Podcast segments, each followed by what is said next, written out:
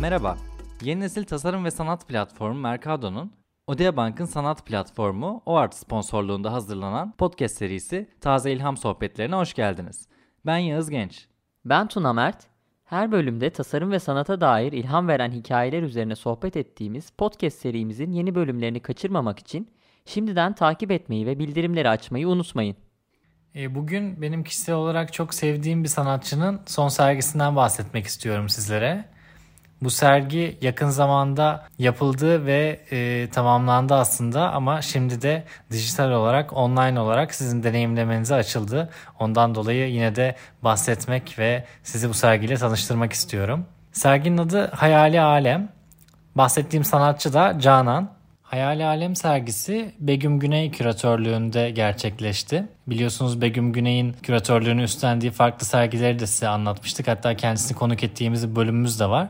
Bu bölümden sonra onu da dinlemek isteyebilirsiniz. Odea Bank'ın sanat platformu O'Art tarafından düzenlendi bu sergi. Akaretler'deydi. Akaretler Sıraevler'deydi. Ve 3 kata yayılan ve zengin bir mekansal deneyim sunan bir sergiydi. Dediğim gibi şimdi de online'da ziyaret edip sergiyi görebilirsiniz.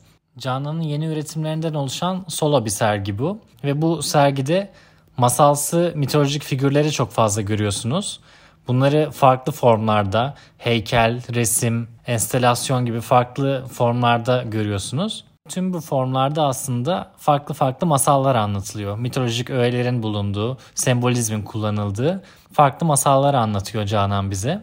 Bu masallarla anlattığı aslında değindiği konular da günümüzde maalesef hem ülkemizde hem dünyamızda hala üstüne konuşmak ve düşünmek durumunda olduğumuz toplumsal cinsiyet eşitsizliği konuları.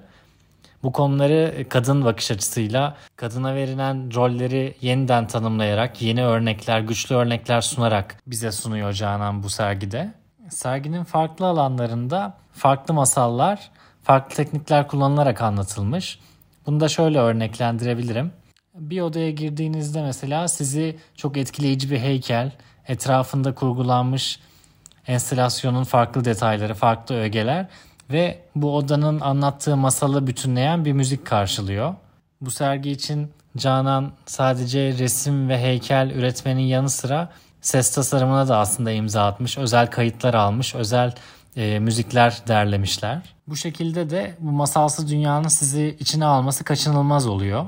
Serginin konusu ve mesajı anlatılırken şöyle bir bilgiye yer verilmiş. Bunu sizinle paylaşmak istiyorum. Yazar André Breton, ataerkil baskıyı hedef aldığı ve toplumsal cinsiyet konusunda devrimci bir özelliğe sahip olan ilk manifestosunda belki de insanın gerçek yaşamına en çok yaklaşan anlar çocukluğudur diye yazmış. Çünkü büyüdükçe çeşitli kalıplara giriyoruz ve bireysel özgürlüklerimizden vazgeçiyoruz. Canan da aslında bu yüzden çocukluktaki masalların şekillendirdiği bir alem, bir hayal alemi yaratmak istemiş. Çünkü aslında toplumdaki bu büyük toplumsal sorunların çözümünün bireysel özgürleşmeden geçtiğini düşünüyor.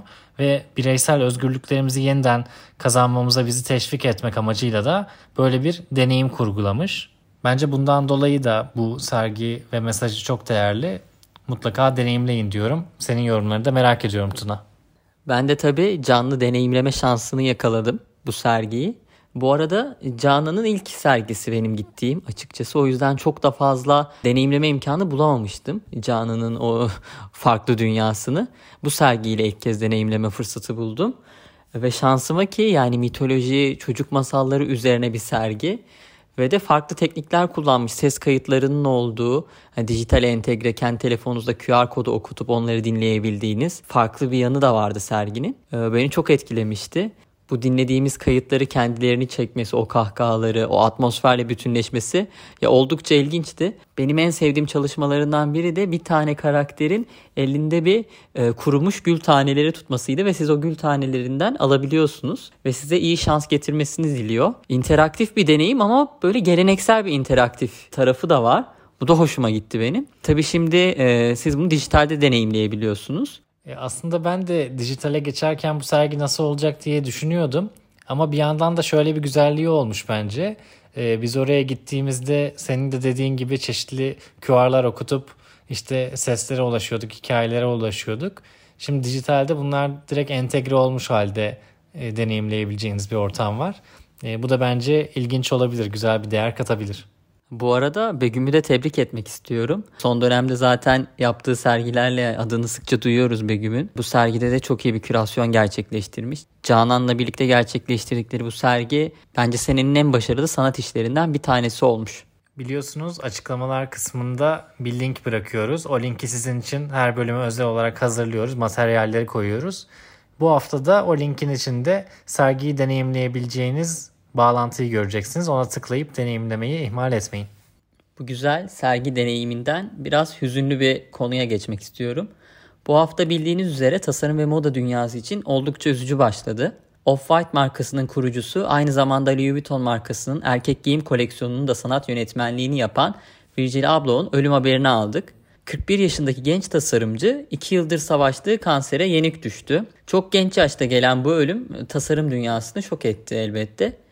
41 yaşında moda dünyasına yön veren isimlerin başında geliyordu. Ben de bugünkü sohbetimizde biraz Virgil Abloh'un hayatından bahsetmek istiyorum ve o kısacık yaşamında sığdırdığı başarıları aslında biraz da konuşmak istiyorum seninle Yağız. Hani bir yandan onu anarken aslında onu tanımayanlar varsa bu azim dolu yaşam öyküsünü bilmelerini istiyorum bir yandan da. 1980 yılında Ganalı bir ailenin siyah çocuğu olarak dünyaya geliyor ve Chicago'nun kenar mahallelerinde büyüyor. Aslında belki de günümüzdeki birçok başarılı siyah isim gibi o da zorlu bir çocukluk ve gençlik dönemi geçiriyor. Tasarımlarını takip edenler fark etmiş olacaktır ki mimarlık kökenli bir tasarımcı Virgil. Önce inşaat mühendisliğini bitiriyor, ardından da dünyanın köklü mimarlık okullarından Illinois Teknoloji Üniversitesi'nde mimarlık eğitimi alıyor. Birçok çalışmasında mimarlık eğitiminin yansımalarını görmek mümkün. Moda dünyasına kazandırdığı multidisipliner bakışında eğitiminin önemli rolü olduğunu düşünenlerdenim. Bir mimarlık firmasında 2 yıl çalıştıktan sonra ve birçok mimarlık mezunu genç gibi mimarlığı bırakarak hayallerinin peşinden gitmeye karar veriyor. Ve onun da hayali moda dünyası. 2009 yılında Chicago'da bir sanat galerisi ve erkek giyim butiği olan RSVP galeriyi kuruyor. Aynı yıl Kanye West'in yaratıcı ajansı Donda'ya yaratıcı yönetmen olarak katılıyor ve sahne şovları için projeler üretiyor. Vizyoner olmasının ötesinde de gerçek bir düşünür aynı zamanda. Off-White markasından hemen önce 2012'de New York'ta başlattığı giyim alanındaki ilk girişimi olan Pyrex Vision, bir duşamp deneyi. Ralph Lauren'den ölü stok büyük kumaşlar alıyor ve üzerlerinde Michael Jordan numarası olan 23'ü serigrafiyle basıyor. Abloh'un cüretkarlığı, mizah ve ironiyi kucaklaması, endüstri genelinde hakim olan gizli muhafazakarlık akımını gözler önüne seriyor ve oldukça eleştiriliyor. Abloh, aynı zamanda çağımızın fenomeni olan hip-hop kültürünün ticarileşmesinin çelişkilerini ve ironilerini yansıtmak için 2013 yılında lüks erkek ve kadın sokak giyim markası Off-White'ı piyasaya sürüyor. Milano merkezli marka çok kısa sürede dünya çapında popüler oluyor ve Jay-Z, Rihanna, Beyoncé gibi isimlerin vazgeçilmez markalarından biri haline geliyor. Kurduğu Off-White markası ile 2015 yılında dünyanın en prestijli moda ödülü kabul edilen LVMH ödülünün finalisti oluyor.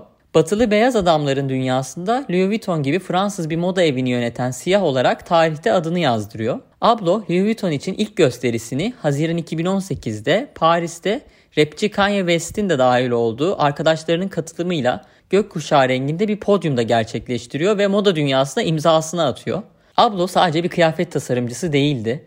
Ayakkabı tasarımından mobilyaya, müzikten set tasarımına, yaratıcı üretimin birçok alanında aktif rol oynadı. Evian'ın geri dönüştürülmüş şişelerinde de Ikea'nın ilk evine çıkacak olan öğrenciler gibi daha az varlıklı kesim için tasarladığı koleksiyonda da hep onun imzası vardı. Çevre ve sosyal adaletsizlik gibi temalar üzerine tasarlarken hiçbir zaman kendi tasarım estetiğinden ödün vermedi. Kısaca Abloh herkes için değildi aslında. Birçok kesimi rahatsız eden gerçek bir tasarımcıydı. Ve tüm bu eleştirilerini de tasarım yoluyla gerçekleştirdi. Gerçek bir sanatçı da diyebiliriz kendisi için. İyi ki seni tanıdık Abloh diyorum. Eğer siz ilk kez Abloh'un hayatını dinliyorsanız mutlaka yaptığı işlere bir göz atmanızı öneririm. Çok yönlülük kelimesinin gerçek anlamıyla hakkını veren bir isimmiş. Bu anlattıklarının bir kısmını biliyordum. Bir kısmını şimdi öğrendim. Biraz daha üzüldüm açıkçası. Yani tabii ki bir insanın ölümünün ardından üzülüyoruz ama bu kadar özel işlere, güzel tasarımlara ve manalı projelere imza atan birinin gelecekte de eminim tasarım sanat dünyasına çok güzel katkıları olabilirdi. Ama sonuç olarak bir şekilde kendisini tanımamız, ondan ilham almamız bence hem bizim hem daha genç nesillerin güzel projelere imza atması için ilham verecektir. Teşvik edici olacaktır, motive edici olacaktır. Bu dünyada yaptığı güzel işler için minnettarız. Odea Bank'ın sanat platformu O'Art sponsorluğunda hazırladığımız Mercado Taze İlham Sohbetleri podcast serimizin sonuna geldik. Haftaya ilham veren yeni projelerde görüşmek üzere. Kendinize iyi bakın.